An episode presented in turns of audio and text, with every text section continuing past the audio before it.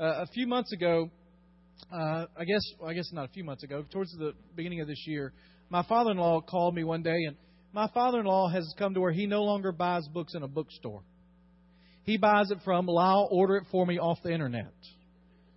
And so he gives me a book title and he tells me who wrote it and he says, "Can you get on that Amazon and order that for me?" And so I, he he told me the book was named Costly Grace by Jon Walker, and I said, "Well, where'd you hear?" He goes, I'm, "Somebody told me to buy the book." And so I got online and I, I ordered it for him and read a little bit about it and you know what? I'll order one for myself. And so I ordered it and uh, had intended for it to go. I have a stack of about 32 books to be read. And for some reason, it made its way to the top of that list. Uh, I think it's the providence of God. And, and, the Lord just used it to really um, kind of challenge me in some ways. I had read, we're going to talk a little bit about the cost of discipleship. I'd read a book by Dietrich Bonhoeffer called The Cost of Discipleship and a few years ago, and this just kind of reminded me um, of that and some challenges in my own life. Uh, we had planned about that time, we were praying through and felt like that we were going to walk through 40 Days of Purpose, the Purpose Driven Life book together uh, as a congregation. And so it just so happened that we were thinking about doing these things on Sunday nights that kind of related to that. And I started following Jon on Twitter and somehow realized he lived around here. And uh, just made a contact through that about, um, through his website about him coming to speak. And he has agreed to come and just talk with us a little bit tonight. And so Jon Walker's here to talk with us. Jon has had a lot of different experiences in ministry, a lot of really neat experiences in ministry. Uh, but tonight he's primarily going to talk about the book he's written called Costly Grace. So would y'all welcome Jon Walker as he comes? Thanks. Thank you. Yeah. Jon, it's good to have you here. And I, I wanted to start just by um, kind of letting people know a little bit of who you are. And so if you, not, we don't need the two hour version, but the short version of kind of um, some ministry background, some things you've done, and, and experiences that you've been able to, to do as the Lord's kind of led you. You don't want me to start like, uh, well, I was born in no, California. Not, not, not, all the way back. Yeah. Yeah. Um, well, you know, my ministry it's been uh, it's it's been kind of an exciting thing of uh, of just seeing how God opens opens various doors. Um, I was uh, um, I was raised as a Southern Baptist, you know, cradle roll, uh, you know that kind of thing. Um, and I went to seminary. Um, when I when I uh, was in seminary, I came over here for an internship with the Southern Baptist Convention, and as I was driving back with one of my fellow students, he said, "Hey, just wave, you know, if you could just kind of wave a magic wand." And of course, we don't believe in magic wands, but you know what I mean. He uh, he said, "If you could, what would be your dream job when you got out of seminary?" And I said, "You know." Um, there was a guy that we met. His name was Mark Coppenger, and I said he's, he was starting a magazine at the time for the Southern Baptist Convention. I said I would love to go work for him because I'd been a journalist and, and now I was in ministry. And we got back to campus, and about two weeks later, I get a phone call from Mark Coppenger, and he says, "Hey, would you like to come and work for me?" And, uh, and it's one of these things where, like God, you know, it's you know, it's just saying, "Hey, this is what you're supposed to do." So we ended up over here working for the Southern Baptist Convention. Um, same kind of thing with uh, with Rick Warren. I worked with Rick Warren. I have on and off for about the last ten years, and I was over here. Uh, I was the editor of Home Life magazine at one point with Lifeway, and and Rick contacted me, um, and he said, "Hey, how would you like to come to work for me?" And and I prayed about it a lot, and I said, "You know, Rick, this is really strange. I I believe God is telling me to come work for you, but I don't believe He's telling me to come to California." And and Rick said, "You know what? Let's let's telecommute." So I actually started working from Hendersonville, Tennessee, uh, for Rick, uh, and we launched a website called Pastors.com. Uh, and at that point, nobody ever had ever heard of purpose-driven life. Uh, in fact, I remember sitting in a restaurant over in Hendersonville with a draft of Purpose-Driven Life, and I was reading through it, and I was thinking, this just isn't going to work. People aren't going to get this, you know. You know, what did I know? Um, and uh, and you know, sure enough, uh, you know that that took off, and and Rick just does an excellent job of, of explaining uh, the basics of what you need to do as far as how you move towards your purpose in life. Um, uh, I've been a pastor uh, at Saddleback in uh, in North Carolina, and and then I've also I, I was always a writer at heart, and so I've been trying to do some writing. And, and I'd say this is the first significant book that really has gotten out where it's in the bookstores and people are actually reading it. Uh, tell us uh, now. Before this book, I know you've done some devotional stuff. Is that right? Uh, Right. You've written some devotionals with purpose-driven uh, ministries, or uh, Right. Yeah. I, I have. Uh, I have at times. Uh, there's the what we call now the Daily Hope devotionals, uh, or the Purpose-Driven Life devotionals. At one point, I was writing those, and then, uh, and then um, Rick wanted to get back in, so uh, I edit Rick's material. Um, uh, basically, I take his sermons and I shape them into devotionals so that they can they can be in there. Uh, I've written a devotional called uh, "Growing with Purpose" uh, that came out a couple of years ago. so. What led you to want to write "Costly Grace"? What what was kind of the journey to this being the first significant kind of book published that you've had? Well, you know, there again, you, you have to look at how God works through your life. Um, like you, I had read uh, The Cost of Discipleship when I was very young, and I was very impressed with Bonhoeffer and what Bonhoeffer uh, had to say in that book. He had influenced me a great deal. I actually saw, and I've told Rick this, as I, as I flip through The Purpose Driven Life, I see a lot of Bonhoeffer's influence in that book. But I think that when the Holy Spirit is speaking to people, you see similarities, and so therefore you can you can take uh, Purpose Driven Life, you can take Experiencing God by Henry Blackaby, you can take uh, My Utmost for His Highest by Oswald Chambers, and, and other people along those lines, and you can lay down and look at the truths that they are teaching, and you'll see a similarity over and over again. It's not that they are copying each other, it's that they have the same Holy Spirit within them. The same Holy Spirit that is in me is, is also in, um, you know, in you. The same Holy Spirit that is in us is, is in, in you all. And, and God is working through all of us in that way. And so I was looking at that, and I, and I was really kind of trying to come to terms with, with what the church or what discipleship means in this day and age. Um, to be very uh, frank, you know, I'm a bit of a cynic uh, about discipleship and, and about. Uh, I think in a lot of ways we've failed ourselves. The church has failed itself. We've, we've, we've limited discipleship down to where we, uh, you know, when I was growing up, you know, we called it training union, you know, and it was like the one hour, you know, and this is it. Discipleship is this one hour where you come and you have a Bible study, and now we've broken it out and we do it in small groups, but, but it always has to do with us studying for like one hour and knowing, knowing some book of the Bible or doing this or that. But we never look at what does it mean for it to be all day long. Because God doesn't want us for one hour a week. You know, He wants us all day long. And what we learn needs to be applied in our lives uh, constantly, 24 hours a day. And so I was kind of looking at that and saying, boy, this really, uh, we really aren't doing this very well. And, um, and, and I was looking at Bonhoeffer and I was thinking, you know, now here's somebody who really was out there on the edge saying this is, this is how to do it and, and living it within his life. And here again is how God works through these things. I, um, uh, I have an agent uh, who, uh, you know, we just published the one uh, book, uh, Growing with Purpose, and he called me and he said, "There's there's a small uh, small publisher in Texas, and they want to do a book based on the cost of discipleship by Dietrich Bonhoeffer, and they're looking for a writer. Would you have any interest at all in writing that?" Uh, you know, and, and I said, "Wow, you know, I mean, I, I I think that I was born to do that." Um, and so, again, God just opened up the door that way. And so then I began uh, working on the book from there. Tell tell everybody a little bit about Bonhoeffer and kind of uh, the cost of discipleship, and because I, I think that's a work that um, is underused, underappreciated, especially considering the life he had. And so, Right. uh, just kind of Yeah. a little bit about who he is and what the cost of discipleship was. Okay. Uh, Dietrich Bonhoeffer was a pastor um, uh, in um, Germany uh, during the World War II Nazi era.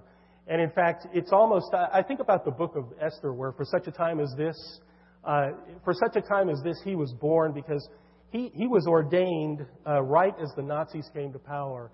And he really, um, he really uh, stood up against Hitler for the remainder of his life.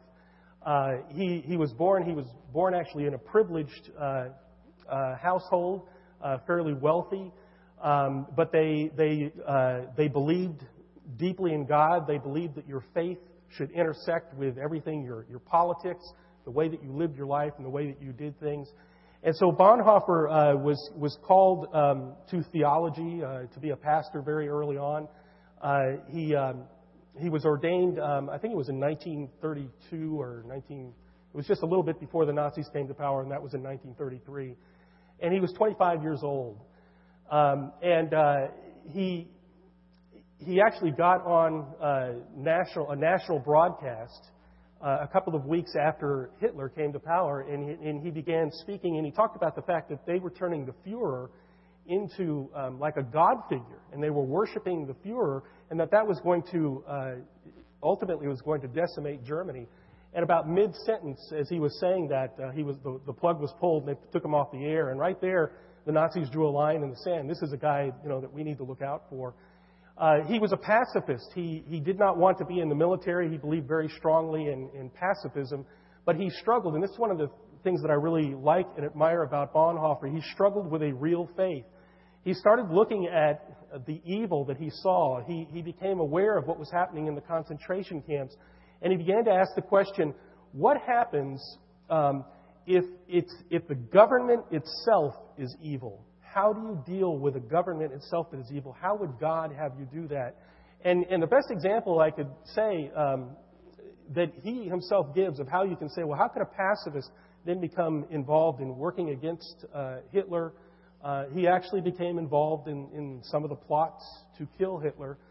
He looked at it this way. He said, if you were standing in a marketplace and a drunk driver came around the corner, bumped up onto the sidewalk, rolled over, killed a couple of people, and continued down the street, you morally, as a group of people watching that, would have an obligation to do whatever it took to stop that drunk driver from hurting anyone else. And so that's, that's what he, um, he became involved in. He, uh, he was actually uh, involved in, in the, uh, the secret police, not the, not the, uh, the Gestapo, but, but the actual sort of like the German CIA. And he was a double agent. Um, it, was a fascinating life of what he was doing. He was always living on the edge, but trying to, uh, trying to bring peace. He was, he was trying to uh, uh, get, get Britain to understand that there were Germans who wanted to get rid of Hitler and wanted to have peace he was trying to look out for, you know, what are we going to morally do at the end of this war, and we're going to lose it. How are we going to live with ourselves knowing what we have done? He, uh, he was, as, as the war heated up, he actually um, was given a position in New York City at Union Seminary. He could have sat the war out there and been very safe. He got there and he immediately realized he'd made a mistake. And, and he said, I cannot stay here in New York City uh, I can't go back and help rebuild Germany if I'm not there experiencing all the things that they're experiencing now. And so he went back and he did that. And uh, in 1943, he was arrested. Um, he was not arrested for being involved in uh, some of the plots to kill Hitler. He was arrested because he was helping Jews to escape from Germany, and he was arrested because he was preaching the gospel, and that was against the law at that point. Um, but once he was in jail, and they held him in jail for a while, and they began to uncover other things, they came upon some documents that showed that he did have a knowledge of uh, uh, the uh, July 20th plot, the one that Tom Cruise made a movie about. He was aware that that was going to happen, and so therefore he was on a list of people who Hitler uh, put on a list and said, "I want these people specifically executed," and he was hung. Um, and he was hung. Uh, it would, would have been. It's coming up. Uh, I think it's April 4th or 5th. So just in a couple of days will be the anniversary of his death. Three weeks later, Hitler committed suicide, and the, and the war essentially came to an end. But uh, he was killed right at that point in time. But he just did a tremendous thing as, as far as trying to get um, German Christians to understand the cost of grace. This is not about just receiving Jesus as your Savior and then kind of getting along as best you can. Uh, this is about the fact that this is going to cost you your entire life once you receive the grace of Jesus. And the, the book title is Costly Grace, and that comes out of that comparison that he makes early on in his book between cheap grace and costly grace. So um, you started to elaborate on that a little bit, but talk a little bit about what Bonhoeffer and then what you kind of write about the difference between um, cheap grace and costly grace and how cheap grace has kind of infiltrated the church of today. Okay. And I, I was explaining to your pastor, I'm, I've, uh, I've been fighting a flu here, so excuse me if I, uh, if I get incoherent every once in a while. I've, uh, I've been taking some NyQuil, which is the only legal way that a Baptist can have alcohol, you know, and uh, so I'm, but, uh, you know, cheap grace, cheap grace is when we take the grace of God and we, we, uh, we then assume that we have been saved and now we can live the way that we want to. And, and Uh, the way that I, I like to explain it is, you know, in, in John, Jesus, uh, they, they bring a woman to him who's been caught in adultery. And, um, and Jesus gets down and he starts writing in the sand and everything, and he looks up and he, he says, He who is without sin cast the first stone, and he continues to write in the sand, and he looks up, and everybody's left. There's nobody left to condemn her. And he stands up and he says, um, he says, Well, if there's no one left to condemn you, then I, can, I don't condemn you either. Go and sin no more. All right? Now, grace is that he looks and he says, You know, I, I won't condemn you either, so go. Um, the cost of grace is he says, Go and sin no more. There's an expectation there when he says, I've forgiven you, that her life is going to change, that she's not going to go back and be the same person that she was. The problem with cheap grace, what, what has occurred is um, and what was occurring in the German church is, is they were assuming that, okay, we've been forgiven, so now we can do whatever we want to do. Our lives don't have to line up with the Word of God because we have been forgiven. And the German church used this uh, for all kinds of um, ways to compromise, including compromising with Hitler, as they began to sign uh, agreements with Hitler that would leave them in power, uh, but, but undermine the church more and more and more. And so that's what cheap grace is. But we have that in our lives here also. It's, it's where we, we say, okay, I, I believe in Jesus, but that, means I'm, but that doesn't mean I have to change. I don't have to do any kind of a change that is there. Um, it, it's a situation where, you know, we Baptists, we say, um, uh, love the sinner, not the sin. Cheap grace has a tendency to love the sin, okay, and excuse the sinner. Uh, costly grace loves the sinner, but it does not excuse the sin, okay? Because the sin cost Jesus Christ his life. Uh, the sin cost the blood of Jesus. And, and we have to remember that. And when we accept the grace of God, it's a costly grace. It means that ultimately, um, everything that we do is going to have to be filtered through Jesus, uh, you know, from now on. And I can elaborate on with that, but I'll, if you want to ask a question or you want to take it a different direction, you, you can. You can keep you can keep going. You're you're good. You're good. So, um, you know, well, I think that I said you keep going, then I'm interrupting you. So that's, that's how I do. All right. Um, th- there's the famous quote from Bonhoeffer, which when a when a man comes to Jesus, the the call is to come and die. And so that that sense there that um, grace is free, but it costs us everything. It costs us our life to follow Him. And so um, you know, reading the book, which one of the things that I think is really good about about the book is that it, it is a study in some ways of the of um, the Sermon on the Mount. Yes. Uh, yes. Although you wouldn't necessarily get that just from reading it, you kind of put that together as you go, and uh, I think there's some in the introduction material it kind of describes that, but it, it kind of follows that Sermon on the Mount, and to see that as kind of a um, guide for what it means to follow Jesus completely. Um, and so how does what are the obstacles in the church today in America today and people who have been a part of Southern Baptist churches for 30, 40, 50 years? What are those obstacles in our lives that prevent us from following Him and understanding this uh, concept of costly grace, of, of, giving our life to Jesus? Does that, that question yeah. make sense? Uh-huh. Yeah. Okay. I, I, think, I think the biggest obstacle that we face is that we. Um, is the illusions that we live by. You know, if I could put it that way, it, it, is, it is the preconceived notions that we have of what Christianity is. And we try to adhere to those preconceived notions as opposed to the Word of God or what Jesus has actually said. Um, John 1.14 says that the Word became flesh, and the flesh came to, to live among us for a while, and it was Jesus, He came full of grace and truth. And that means that if we have Jesus in our heart, we are full of grace and truth. And the problem is that we keep trying to separate those two. If, if you try to live totally by truth and push the grace out, you become a legalist. You know, and you're just following, this is the way it has to be here. If you try to push the truth out and you follow, try to, you know, you say you're just following grace, that's when you can fall into cheap grace. Well, this is okay, this is okay um, in doing it. Uh, so Jesus isn't calling you to be a legalist. He isn't calling you also to excuse sin.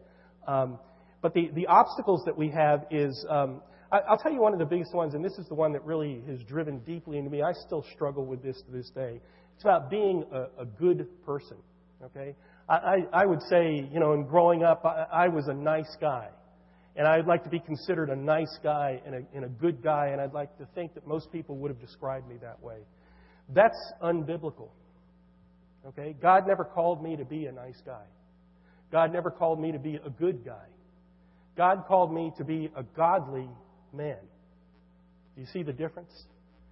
And, and, uh, and there are times when I found myself being a nice guy or being, uh, being a good man and I was actually undermining what God was trying to do. You know, Paul talks about the fact that we have to reach this point in our life, uh, it, kind of the King James, this "Oh wretched man" moment. You know, "Oh wretched man that I am, who can save me? I need a savior." And and we get people. Um, they start to get towards that oh wretched part in their life where they realize how bad things are, and we come in and undermine them because we're good people. Uh, you know, oh, it's okay. You're not that bad. It's okay. It wasn't, oh, it's okay. It's all right.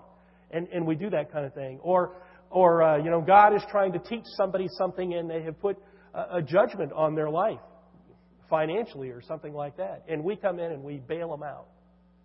Whereas God wanted them to hit the bottom so that they would finally figure things out. Now, don't misunderstand me, and this is why I talk about grace and truth. There is a balance. It comes down to where we have to listen to God because God may tell you to bail somebody out. But it needs to be God telling you to bail somebody out, not your image of what a Christian should be doing or not your image of what good is and, and things like that. So I, I, think that's the kind of thing that, that gets in the way. Um, I, I'll tell you another thing, and again, I struggle with this every day. It's the American dream. I think the American dream, I, I think that many of us my age, I'm 53, I just turned 53. Um, and I know, uh, I think that many of us have aligned the gospel too closely with the American dream, okay, and, and what it is. And, and I'll tell you, through the economy and a couple of other things, you know, I, and I don't need to go into all the details, I have pretty much lost everything that I had worked for over the last uh, 40 years. Uh, we, we had to sell our house uh, about a year and a half ago because uh, because of the economy and things. And you can imagine, you know, took a huge beating on that, lost that and everything. And I'm going to tell you, one of the struggles that I have had is, is coming back into believing um, what is the best thing for like my family. And, and I keep coming back to, you know, the, the house, the backyard, the, the play you know, those kinds of things. And those are all good things, but that doesn't mean that that's what God says. But that, that dream has such a grip on me that it is difficult for me to let that go, to not say, to not say, you know what, I need to pursue God and not what this is. And, and I know I am guilty of this, but I know a lot of other people are too, of, of saying, okay, this is what it's about, so you just keep chasing after that. Even after you've lost everything, then you're trying to see if you can get back to that, as opposed to saying, okay, what is it that God really wants here? And what is it that God is calling us towards? And that's what costly grace is about. You know, one of the things that I think Bonhoeffer brings out really well is, is see, Jesus is a filter, and to explain it in this way, no relationship can ever be the same once you become a Christian. All right, and it would be like this if, uh, if, if there was a young man here in this church and he came forward and he said, Hey, I, I'm going to marry Sarah Beth, and I'm so excited, and everybody's excited and everything. I hope there's not a Sarah Beth here because I'm not talking to anyone. And, and, and everybody's really excited, and he says, I am going to marry her. And then they come and they get married. And then the next weekend, you see him uh, coming along down the aisle, and he's with Rosemary, this girl that he dated for three or four years. And he's hanging out with Rosemary. You would say, wait a minute, what, what's going on here? Okay? He got married, and once he got married, every relationship in his life is now filtered through that marriage and his relationship with, uh, with Mary Beth. All right? Everybody um, did I just change the name there? Yeah, okay. we, we, got the point. Yeah, you got it. Sarah Beth. It's it's the Beth. Nyquil. Yeah. okay, but you you yeah you get the point. So so here it is. So everything his relationship with with her has changed. His relationship with ex girlfriends has changed. His relationship with his buddies have changed. His buddies can't just call on a Friday and say, "Hey, let's head let's just head on out of town, quick little weekend trip." He can't do that. His relationship with his parents have changed hopefully, you know. And um, that's the way it is with Jesus. Our relationships are different. So we can't become a Christian and then go back and, and have these friends who are like, these are our Christian friends and these are our non Christian friends. Now, we may have Christians, we may have friends who are not Christians, but we can't treat them differently. Jesus has to factor in there, uh, you know, no matter what. And, and that's part of costly grace. One of the things that strikes me as I read the book was, and just analyzing where churches are today, especially Baptist churches, is it's interesting how we kind of walk on both sides of that, what you just talked about with the legalism and then the cheap grace. Where as Southern Baptists, especially, we have the once saved, always saved, and so we have this doctrine of eternal security, which I believe is a biblical doctrine. But it, that gives freedom for us, in some ways, not to be able to exercise like church discipline because we see, um, or we don't want, we don't give us freedom to not exercise it. We don't want to exercise church right. discipline because, well, that's them acting that out. But at the same time, Baptists, and we mentioned this in the sermon a couple of weeks ago, are pretty notorious for being able to make good lists of what can and cannot be done. Right. And, you know, it, in some ways, as a pastor, I look at the state of the American church. And what I realize is something you said earlier about discipleship being an hour a week is, is that we're not doing discipleship or we're not explaining it um, well enough, that we're not. Um, we just we've lost all sense of what that means, what it means to follow Jesus daily. You know, not to use the cliche term 24/7, but just all the time. That every right. part of our lives is impacted by that. So how, you know, reading the book, hearing that, that's kind of a heartbeat that you have to see people follow the Lord.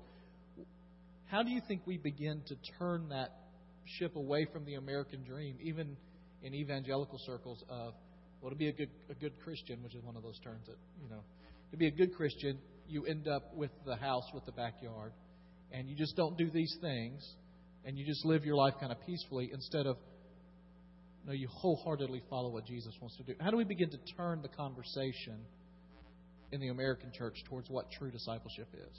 Um, right. I, I think I think number one, it has to start with ourselves. We we have to look look at ourselves, and we have to we have to be serious about this ourselves. And and what is it that that God is saying?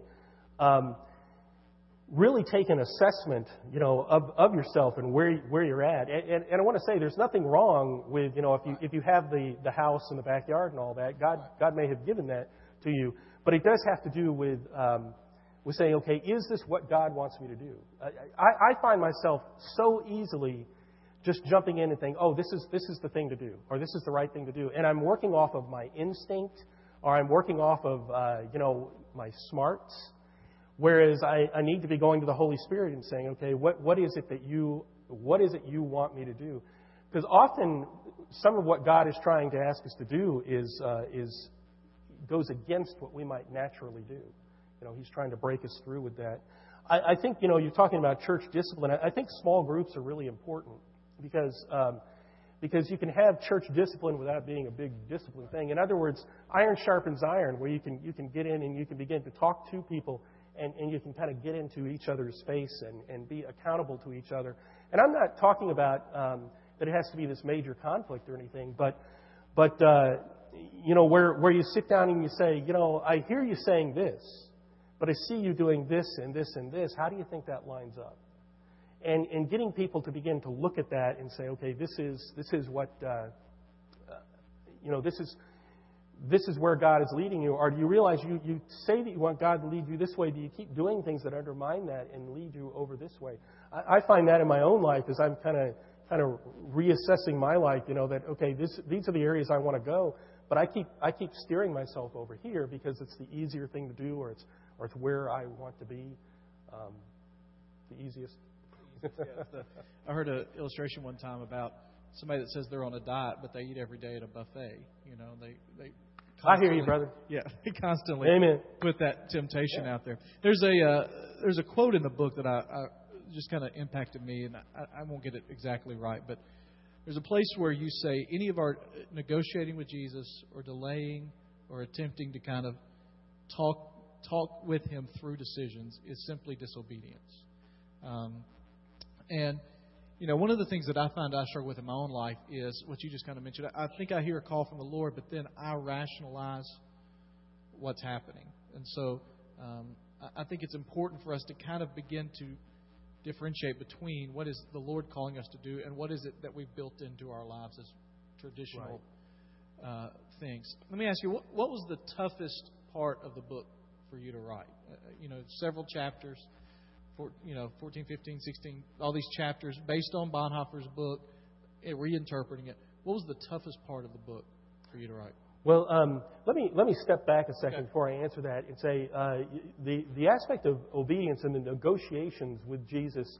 Um, what, what Bonhoeffer says, and, and I want to clarify this because I don't want it to be misunderstood. Um, uh, Jesus doesn't come to us and, and when Jesus says jump, you know, we say how high. That, uh, that's not the kind of relationship that he's looking for. Um, but, but what he does is once Jesus has made it clear what we're supposed to do, we need to do that. And, and part of our faith is, is, is taking a concrete step. And this is where it could be misunderstood also. We are saved by faith, not by works. But when Jesus tells us to do something, we can't sit there and have what we have come to call intellectual assent. We can't say, I'm with you, Jesus, I'm for you, Jesus. That's not faith. Okay? Uh, faith is taking a step, whether it be taking a step, you know, in, in our Baptist tradition of you take the step forward, walking forward. Uh, it is it is taking that taking that step of obedience that then shows your faith, and in that obedience, your faith is increased. And and the way to explain this is. Um, Peter sees Jesus coming, walking on the water, and he says, Oh, bid, Lord, if you would bid me come to thee, I, I will come. You can see I was raised King James and everything. But uh, uh, Funny to hear when I'm on NyQuil, I fall back to the King James, right? Yeah. But uh, the uh, something about the King James. That? It may say something about the King James. um, now Peter Peter says, you know, if, if, you bid me, I will come. And Jesus says says, uh, well, come on. Okay, that's my Southern translation there. He says, yeah, that's y'all James, y'all yeah. come, yeah. yeah. And um, now Peter could have said, okay, guys, see, I believe, I believe, but that doesn't mean he's not being obedient to Jesus and he's not being obedient, he's not showing any faith.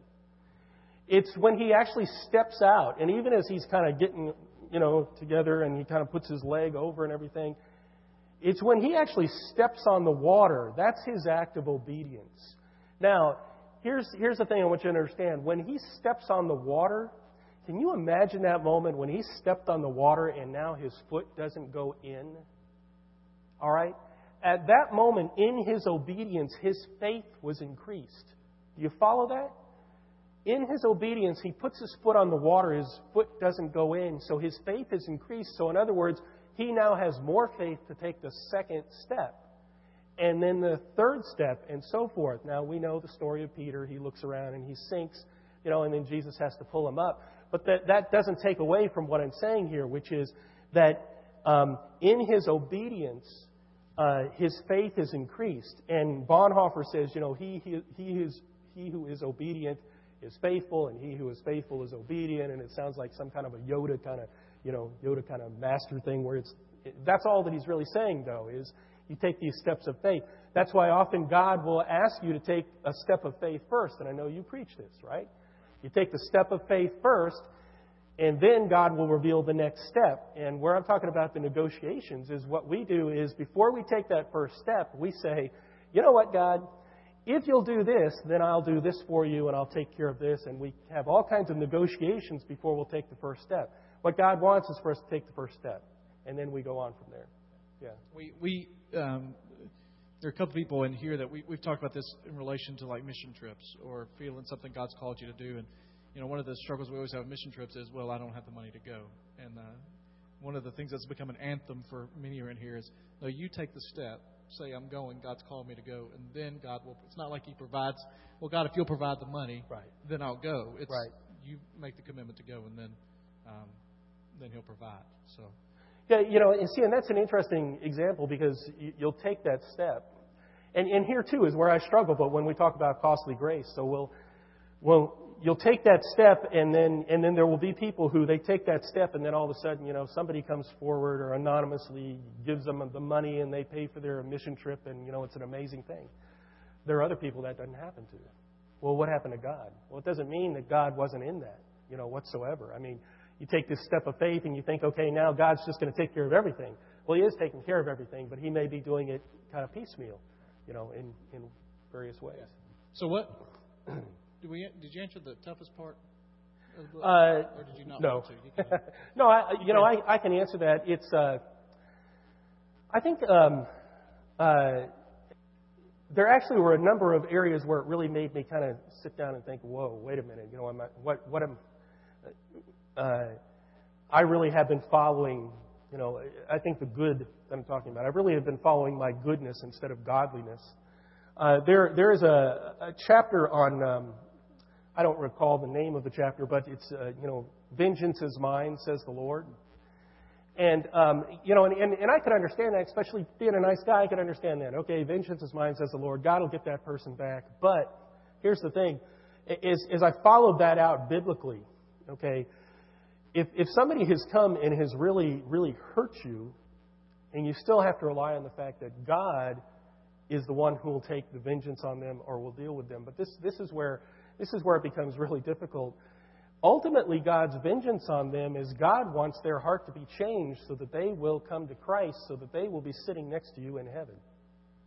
So if you are, if you are the German who has killed the Jew, and you are the brother of the Jew who is killed, uh, you know, and you've become a born again Christian, you still are hoping that the person who killed your brother is going to end up in heaven with you. That's, that's what Jesus is looking for. Because vengeance is mine. Um, you know, Jesus came on a mission trip uh, to save all in the current age and to bring us back to heaven. That, that is what he is looking at. And it means that sometimes we, we have to really hold steady and wait and say, okay, God is going to take care of this. And, and, and then when you start drilling down, and this is where, where I, I say we really, uh, we really need to get discipleship kind of down into our toes, so to speak.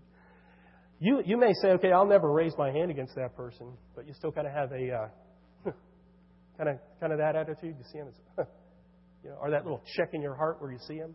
Okay, God wants to eliminate that kind of thing.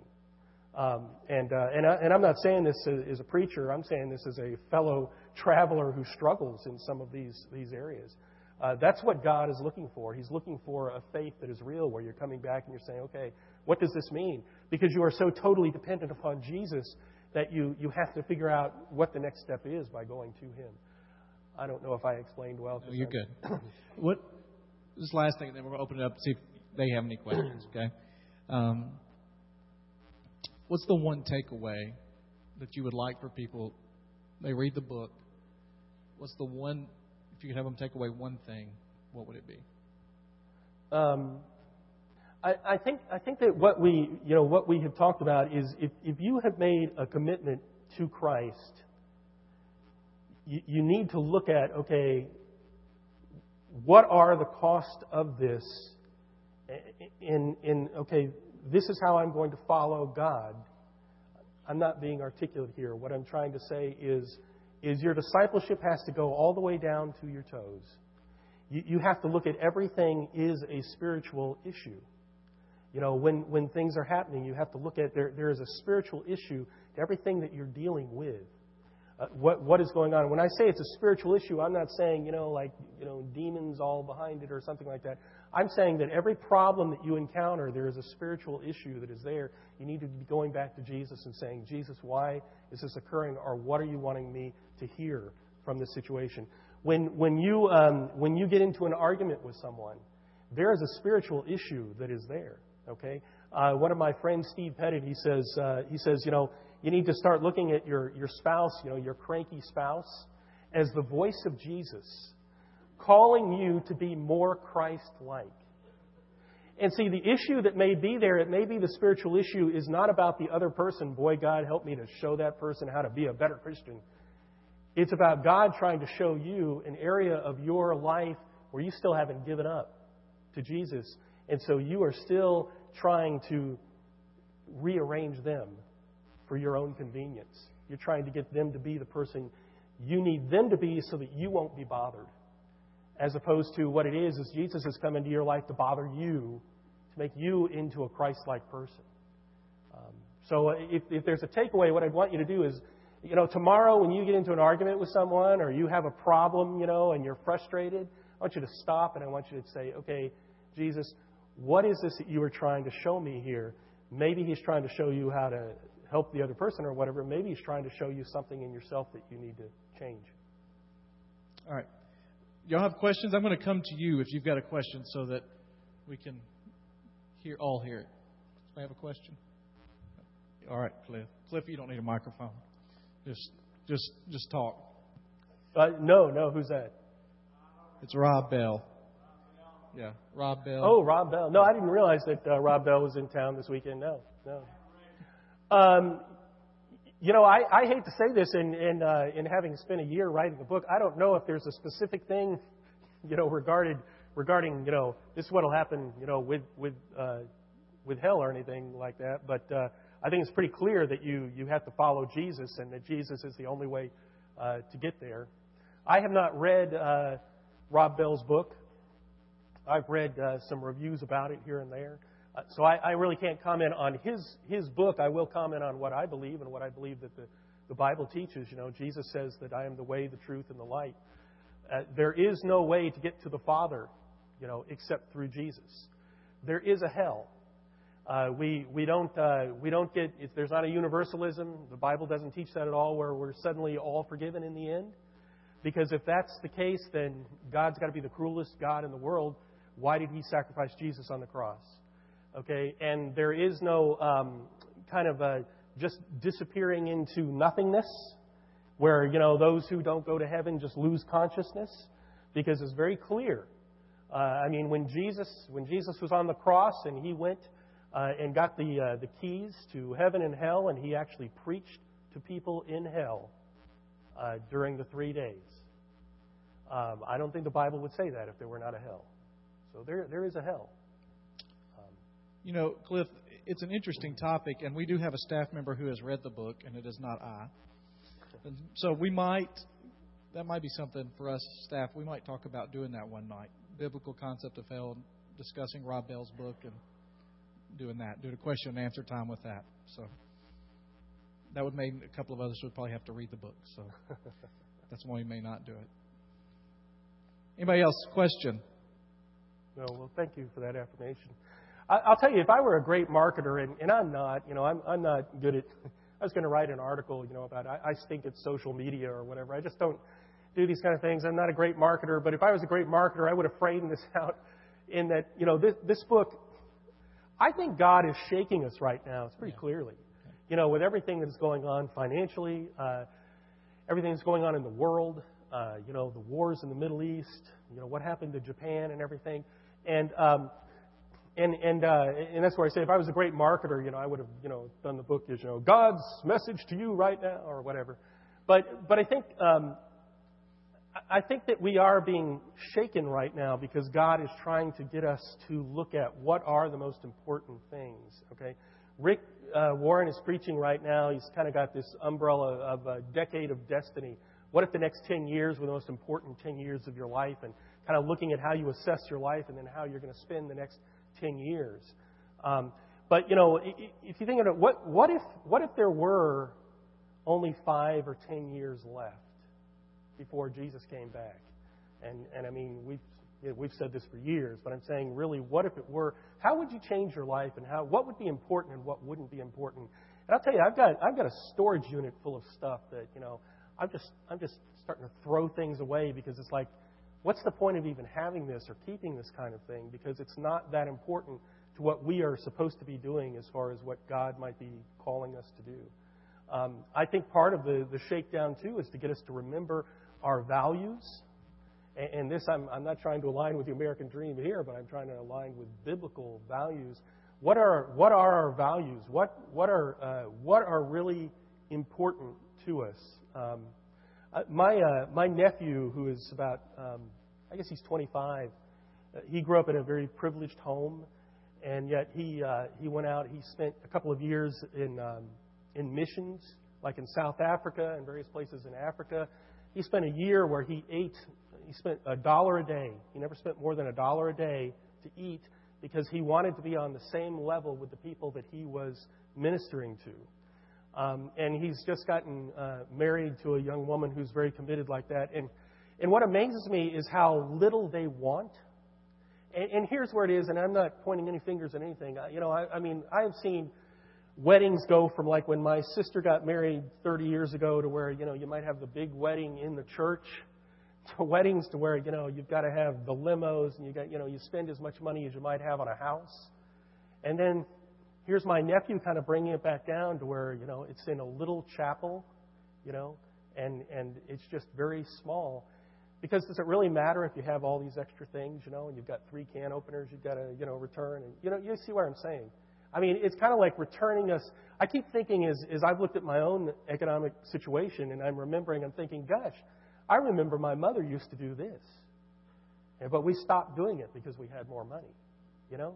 I mean, I think God is trying to do that because as, as He brings us in like that, it allows us to then focus and to spend our time and our resources and our money and our energy on the things that are the most important thing. And I do think that there is um, within the Christian, American Christian culture, there is this kind of realization that Yeah. we have bought in way too much I to our own culture. Yeah. I mean, you guys like David Platt writing Radical and um, Crazy Love by Francis Chan, and even um, right now they're doing uh, there's a huge college conference, Passion, in Fort Worth, and part of the focus of that is how much money they can raise to help other people. Mhm. And so uh, that's one of the kind of encouraging things about the American church, Yes. especially the generation. I- I'm right on that edge, but the generation kind of behind me that is saying we're not, we don't want this anymore. This kind of status quo thing. So I think that's encouraging. Anybody else? All right. You got any parting words?